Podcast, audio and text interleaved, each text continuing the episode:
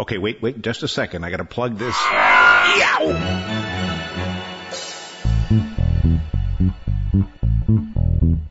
It's TechByter Worldwide. I'm Bill Blinn with an hour's worth of technology news in about 20 minutes. That's because we leave out the sports, most of the jingles, the weather, and the commercials. Podcast number 164 for October 11th, 2009. Have you ever found yourself walking in a park or by the ocean or in some other really attractive place? The scene is just so beautiful you have to take a picture of it. But then you go home and look at the picture, and it doesn't look anything like what you remember. Much of the image is pure white, other large areas are pure black. In between, there are little bits of the scene that sort of remind you of what you saw, but overall, the image is disappointing. Well, it's not your fault. Because of the way our eyes work, we see a lot more detail than we really see. We can focus on only one thing at a time, but our eyes keep moving. As they move, they adjust to the amount of light they're receiving. Cameras don't do this. They see everything at once. If some areas are too dark to be recorded properly, they're underexposed and the shadows are clipped if you have a digital camera. If the areas are too bright to be recorded properly, they're overexposed and the highlights are clipped. When clipping occurs, there is no more detail. The solution involves creating a high dynamic range image, HDR, and then using tone mapping. If you've tried this on your own, there's a good chance that you've been frustrated. If you didn't use your camera's RAW mode, you'll need at least three images, and if you do use your camera's RAW mode, it's still a good idea to take at least three images at different exposures. This can be a problem with images that are done outdoors though. You'll need to find a way to align the images. If anything moved between one exposure and the next, you'll need to figure out how to deal with that too. This is one of the reasons that raw images are better. They record enough information that you can usually make a pretty good HDR image out of a single raw image. So the first thing to do if you think you'll need HDR processing is to use your camera's raw mode. Then you'll probably be able to create the images you need from a single exposure. Everything will be in the same place and everything will be aligned automatically. You might wonder why three images. Well, depending on the dynamic range of the light, one will need to be at what can be considered the normal exposure for the scene. That's the exposure that gets the middle tones right. The other two will need to be one or two stops underexposed or overexposed. For extreme scenes, you might need five images or more. Using the camera's RAW format should allow you to create at least the basic three image series. Take a look at the TechByter worldwide website, www.techbyter.com. There you'll see three images. You'll see the normal exposure image, and you'll see that in the normal exposure images, there are lots of clipped highlights and lots of clipped shadows and you'll see what is the underexposed image. The sky is good. There are no clipped highlights anymore, but there's a lot more clipping in the shadows. And then you'll see the overexposed image. It looks pretty good in the shadows, but the sky is completely gone. So what we need is a way to combine these three images. And that is exactly what Photomatix Pro does. And the result is an image that looks a lot more like what your eyes saw. Assuming you're using a raw image, you'll want to start with your camera manufacturer's raw image processor or with Adobe Camera Raw. Adjust the exposure and save three TIFF images. In this case, I chose to save a normal exposure, one with the exposure reduced two stops, and one with the exposure increased by two stops. I then opened Photomatix Pro, which functions as a Photoshop plugin, but it's also its own separate application that's the way I used it here. I dragged the three files into it. Photomatix asked what I wanted to do with those images. I selected Create an HDR image. We'll come back later to another option that's on this same page. It's called Fuse Exposures. Photomatix then listed the images. This may seem to be redundant, but I also could have used this part of the interface to browse for images, and if I accidentally import an incorrect image or too many images, I can remove it here to avoid confusing the program. The images I gave Photomatix had no exposure information, so the application tried to determine which photo was normal which was underexposed and which was overexposed. It got them all right. Well, then it was time for me to make some decisions. Because all of the three images are, except for exposure, duplicates of one another, no alignment was needed, but I left that option selected anyway. I told the program to reduce chromatic aberrations, that's always a good idea, to reduce noise, also, I would leave that on in all cases, and attempt to reduce ghosting artifacts. Again, because all three images are exactly the same in terms of what's in them. The only thing that has changed is the exposure. There won't be any ghosting. This happens only when something has moved between exposures. Then Photomatix chugs away for a while and shows you your HDR image. You're going to be disappointed. No question about it. You will be disappointed. How's this any better, you'll think? The image looks horrible. The dark areas are almost completely black. There's no detail there. How is this better? Okay, well, Photomatix explains on that page that more processing is needed before you'll be able to see the results. HDR processing is done with images that have 16 bits of data per color channel. So that's what the image on the screen is trying to display. 16 bits of data per channel. Unfortunately, your computer can handle only 8 bits per channel. So it's not going to look very good no matter what you do. What's needed is tone mapping. This works because today's video subsystems can handle 16.7 million colors. So what's needed is a process to map colors that are outside the computer's gamut to colors that are within the gamut. Okay, in other words, it's magic. I clicked the tone mapping button and Photomatix returned an image that looked considerably better. At this point, you still have some decisions to make. There are two tabs on a panel, and you'll want to experiment with both so that you can learn which images are processed more effectively by each of the two major options. Numerous options exist on each of the tabs, and you'll just want to experiment with those controls to determine what they do and how. There is documentation, but I found that simple experimentation is usually the best option for determining how something like this works, because it's less science than it is art you want the image to look good. And what looks good for one image will look horrible for another. So just play with it. Experiment. Move the sliders. Then you'll be happy with the result. I mentioned earlier that there's the option to fuse exposures. This works better with some images, and you should experiment with it as you learn how to use the program. On the TechByter Worldwide website, you'll see a fused image and an HDR image with tone mapping from the same original picture. I like the tone mapping better than the fusing for this particular picture. As you work through exercises such as this, keep in mind that photography is part science, part technology, and a lot art. I already said that, but it's worth repeating. The art part is the most important of the three. An image can get the technology and the science right, but still be uninteresting. When the image looks right to you, the image is right. Photomatix Pro can help with the technology and the science. It's up to you to decide when the art is right. Bottom line for Photomatix Pro, five cats. I have read so many articles about HDR processing and tried to follow them only to find the explanation omitted some critical detail or I missed a step somewhere. Nothing ever looked quite the way I thought it should. Photomatix Pro changed all that in an instant. $100 for Photomatix Pro, $120 for Photomatix Pro Plus. The Plus version adds plugins for Photoshop and, if you're a Mac user, Aperture. Photomatix Pro includes the standalone program and a plugin for Lightroom.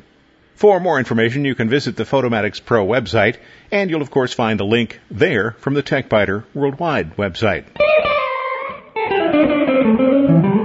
I'm old enough to remember when even well-heeled news organizations didn't make a lot of calls to foreign countries.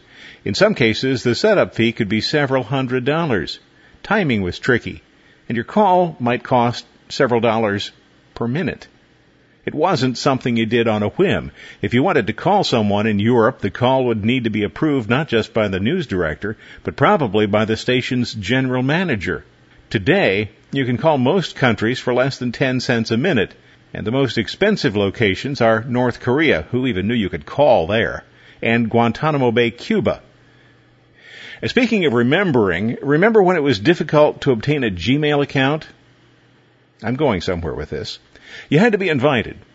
Google Voice, that's what I'm talking about here, has some similarities, except that obtaining an invitation is currently harder, a lot harder. I managed to obtain one, and no, I'm not going to tell you how. And unfortunately, I can't offer you an invitation because I don't yet have the rights to offer an invitation. But if you want to send me a request, I'll send you one as soon as I can.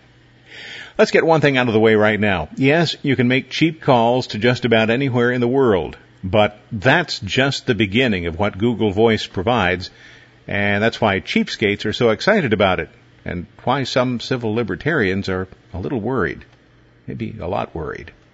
Here's a quick review of some of the prices. You can, of course, with Google Voice call Canada, the United States, and even the Yukon Territory without any cost at all. There is some cost to call Alaska. For two cents a minute, you can call places like Austria, China, Denmark, France, Germany, Greece, Hong Kong, Hungary, Ireland, lots of places in Mexico, the Netherlands, Norway, Poland. For just three cents a minute, you add Australia, Belgium, the Czech Republic, Estonia, Iceland, Israel, South Korea, and some parts of Russia. At four cents a minute, you can call the Bahamas, Brazil, Bulgaria, Slovenia, Alaska. At five cents, Bahrain, Brunei, Colombia, Cyprus, Finland, and several other countries. Lots of other countries in the five cent range. At six cents, you can start calling Georgia, not the state of Georgia, the country that was at one time part of the Soviet Union. Latvia, Liechtenstein, Lithuania, Romania, South Africa, the Vatican City. Seven cents a minute, India, Uruguay. Alright, so we'll skip over the 9, 10, 11, 15, 16, 20 cent a minute calls. You'll see the whole list on the TechByter Worldwide website. The ones that are kind of expensive, uh, probably places you wouldn't be likely to call. 40 cents a minute for Tonga. I don't think I've ever needed to call Tonga or particularly wanted to. Somalia, Tuvalu, and then of course at 60 cents a minute, yeah, 60 cents a minute, Guantanamo Bay, Cuba, or North Korea. But as I said, that's just the start. When you sign up, you get to pick your own phone number starting with the area code. Should you decide later that you'd like a different number or a different area code, you will have to pay a one-time $10 fee. Not all area codes are available, of course. Most are. Not too surprisingly, you cannot get a 212 area code number. Okay, not even people who live in Manhattan can get a 212 area code number these days. They're just all in use. You can define an area code and Google Voice will begin displaying the available numbers in that area code. Pick the one you like, or add some additional digits. I gave Google the last four digits of my cell phone number, and it offered me a Worthington Exchange number that ended with those four digits. So I selected that one. But I would recommend you don't do that. I have found that it is next to impossible for me to remember the number, and even when I remember it, I'm not quite sure. You'll probably be better off with a totally different number. I may pay the 10 bucks to switch it. When somebody calls your Google Voice number, one of several things can happen. Google Voice could ask the caller to state their name and then announce the call to you. For people you know, you can tell Google Voice to forward the call to your home phone, your cell phone, or some other phone, or directly to voicemail. And if the call goes to voicemail, you can listen to the message as the caller leaves it and choose to answer, pick up the phone at any time. One appealing feature for me is the ability to record calls. Currently, you can't record outbound calls, but only those calls that come to one of your phones via Google Voice. To record the call, you press 4. Google Voice automatically announces that the call is being recorded. When you press 4 again or hang up, the recording ends. If you press 4 during the call, Google Voice will announce that the recording has been suspended. Recordings are saved online and you can access them just the same as you do with voicemail. Text messages are easy too because you can use Google's web interface and your computer's keyboard, not the tiny keypad on your phone. When you receive a voicemail message, Google Voice converts the speech to text and sends the text message to you by email or as a text message to your phone. How well does this work? Amazingly well. I called myself and said, Hello, this is a test. Let's see how Google Voice does on this. Thank you very much and have a fun day. When the text message arrived, it said, Hello, this is a test. Let's see how global voice, period, does on this. Thank you very much and have a Sunday. Well, I made the call on a Sunday. So overall, not a bad translation. To make international calls, you dial your Google number, press 2, and then you can call just about anywhere in the world. You can also make calls directly from the Google Voice website. It establishes the call and then connects to one of your own enrolled phones. Google gives you 10 cents worth of credits when you sign up. That's enough for a five minute call to a lot of countries. To talk more, you will need to purchase credits through Google Checkout. Bottom line on Google Voice, I would give it three cats right now. Probably will get four later. Depending on your privacy concerns, Google Voice is a great service. I mean, look at it this way. This is technology that the East German Stasi wanted. Imagine sending all telephone calls through a system that knows who you are, knows who you're calling, and can record or transcribe the conversation. Those with severe privacy concerns are going to be alarmed about this, and perhaps rightly so. But for most of us, I suspect that the conveniences provided by the service will more than offset the security concerns. That's what Google's betting on anyway. For more information, you can visit the Google Voice website. There's a link to it from the TechByter Worldwide website, and you can request an invitation, but you may have to wait several weeks or even months to get one. We're a couple of weeks away from the Windows 7 launch, and Walt Mossberg has written a bit about it. Walt Mossberg. You probably recognize the name. He's the Wall Street Journal's technology columnist. When I used to subscribe to the Wall Street Journal, I never missed his column. At that time, he tended to lean more toward Macs, as he still does, and as does David Pogue cross town at the New York Times. But I found his comments worthwhile, always. What Mossberg has to say about Windows 7 may be shocking to some Apple owners. These are his words, and I quote, after using pre-release versions of Windows 7 for nine months and intensively testing the final version for the past month on many different machines, I believe it's the best version of Windows Microsoft has ever produced. It's a boost to productivity and a pleasure to use. Despite a few drawbacks, I can heartily recommend Windows 7 to mainstream consumers. Mossberg goes on. In recent years, I, like many other reviewers, have argued that Apple's Mac OS X operating system is much better than Windows. That's no longer true. I still give the Mac OS a slight edge because it has a much easier and cheaper upgrade path, more built-in software programs, and far less vulnerability to viruses and other malicious software which are overwhelmingly built to run on Windows. Mossberg also says that now, however, it's much more of a toss-up between the two rivals. Windows 7 beats the Mac OS in some areas, such as better previews and navigation right from the taskbar easier organization of open windows on the desktop, and touch screen capabilities. So Apple will have to scramble now that the gift of a flawed Vista has been replaced with a reliable, elegant version of Windows. Again, those are the words of Walt Mossberg in the Wall Street Journal. So if you don't believe what I've been saying about Windows 7 for these past few months, there is the word from Walt. I wasn't a Mac user in the early days, but I concede that early versions of Windows were poor, abysmal even. Starting with Windows 95, though, Microsoft pulled ahead of Apple technologically. With the advent of OS 10, 10.1, Apple took the lead again. I can't use the latest version of Apple's operating system because it runs only on Intel based processors, but I've heard that Snow Leopard is a minor upgrade, consisting mainly of performance tweaks and some security measures. Windows 7 is clearly priced way too high, but I have a feeling that a lot of Vista users would be willing to pay almost anything to rid themselves of that operating system. October 22nd, that's when you can join Walt Mossberg, lots of Microsoft TechNet subscribers, and me in the wonderful world of Windows 7. In short circuits, the U.S. Chamber of Commerce has characterized global warming as junk science, despite the fact that an overwhelming number of scientists agree that the threat is real.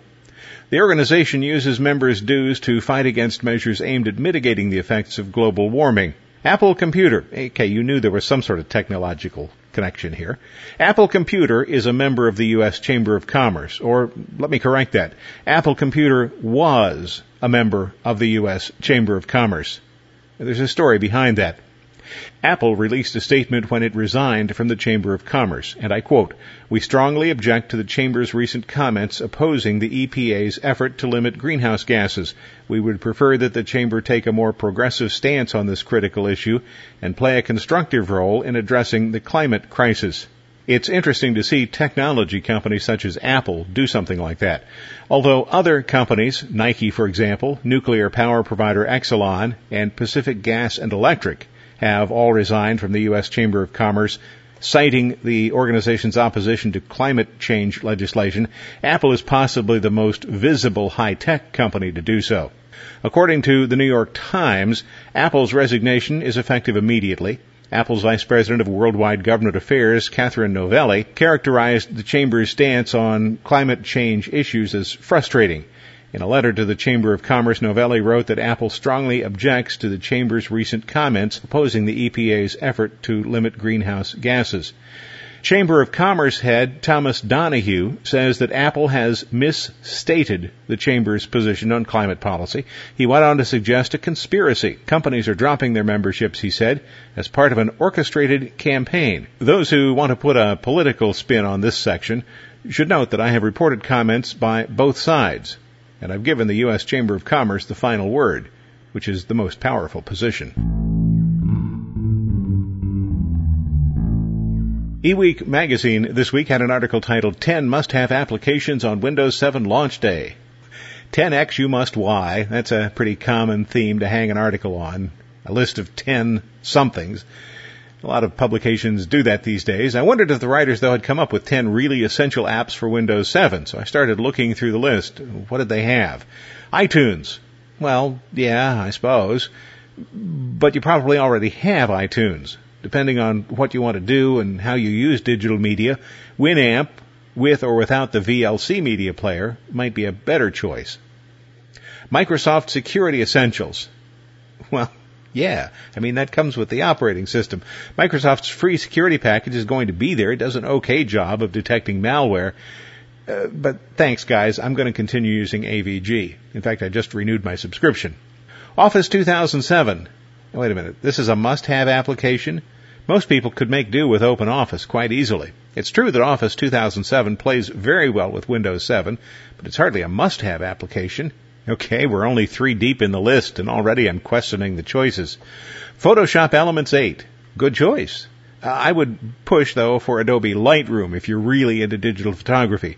This is more important, in my estimation, even than Photoshop. Adobe Premiere Elements. Wow, they're making a lot of assumptions here. Adobe Premiere, CS4 or Elements, both great programs, but if you're not at all interested in video, you don't want it or need it. Must have? Hardly. AVG Antivirus. Well, this is halfway down the list. Why is that? I would put it up at the top. Yes, you need an antivirus program with Windows 7, and this is a good one. It is, in fact, the one I use. Next on the eWeek list, Tweak 7. Never heard of it. The author says Windows 7 owners will be able to optimize Windows 7 by increasing efficiency and cutting down on wasteful programs. It's a $40 program. So far, I haven't needed it, but it does appear to offer some useful features, so I'll look into it at some point in the near future. Google Chrome. It's Google's browser. Yes, it plays well with Windows 7, but Firefox is still the browser to beat, at least in my estimation. Why did they not list Firefox? Google Desktop. Okay, maybe. The Windows 7 search works well enough for me, and that's saying something because I refuse to allow previous versions of Microsoft Search to run. It just bogged the disk down too much. Still, Google Desktop is pretty well regarded. And last on their list, TrueCrypt. We use this at the office to encrypt data on all workstations. One of our clients insists that all data must be encrypted both on the wire and at rest. TrueCrypt covers the at rest part. My only question is whether you need to encrypt everything on your hard drive or drives and whether you're willing to put up with the risks posed by such an application. Is this a must-have application? Not in my book. What would I recommend? Well, I don't have a list of 10, but it's the first several must-have applications that I make sure are installed on my computer whenever I install a new operating system or set up a new computer. The simple fact is this. What's important to me may not be important to you. As with so many other things in life, there is no easy list that fits everybody's needs, but here's what I wouldn't want to be without. Ultra Edit. I cannot imagine working without the text editor Ultra Edit. Most of what I write for TechByter Worldwide begins in Ultra Edit because I can write without being concerned about formatting. But it's also the tool I choose when I need to write JavaScript or some other programming language. Snagit and Thumbs Plus. I put these together even though they're from totally different companies. They are essential to me. Snagit allows me to grab screenshots. Windows 7 has a built-in function, but I still prefer Snagit. Then when it's time to prepare images for use on the website, there is no better tool than Thumbs Plus. FileZilla. I need to upload files to the TechByter Worldwide website and also to the websites of various clients. This is the application that makes all that possible. The Adobe CS4 suite from Photoshop to InDesign, from Dreamweaver to Bridge, from Illustrator to Fireworks. This is the suite that contains just about everything. The BAT. This is the program that when I set up a new machine is the second program installed. The first is AVG Antivirus. It's my longtime favorite email program, very much a personal choice, but it's the email program I've been using since about 1999. And at the end of my list, Firefox. Firefox is fine on its own, but there are thousands of add-ons that make everything much better. I use Firefox, Chrome, and occasionally Internet Explorer and Opera, but Firefox is the one I use most often because of its ability to accept those add-ons. So my point is this, nobody can tell you what is the most important application. It's important for you, before you upgrade your computer to Windows 7, to confirm the applications you feel are essential will work with Windows 7. And there's a good chance they will. Windows 7 has been very well thought through. Thanks for listening to TechByter Worldwide, the podcast with an hour's worth of technology news in about 20 minutes. I'm Bill Blinn. Check out the website www.techbyter.com. And if you like, send me an email from there. Thanks. Bye bye.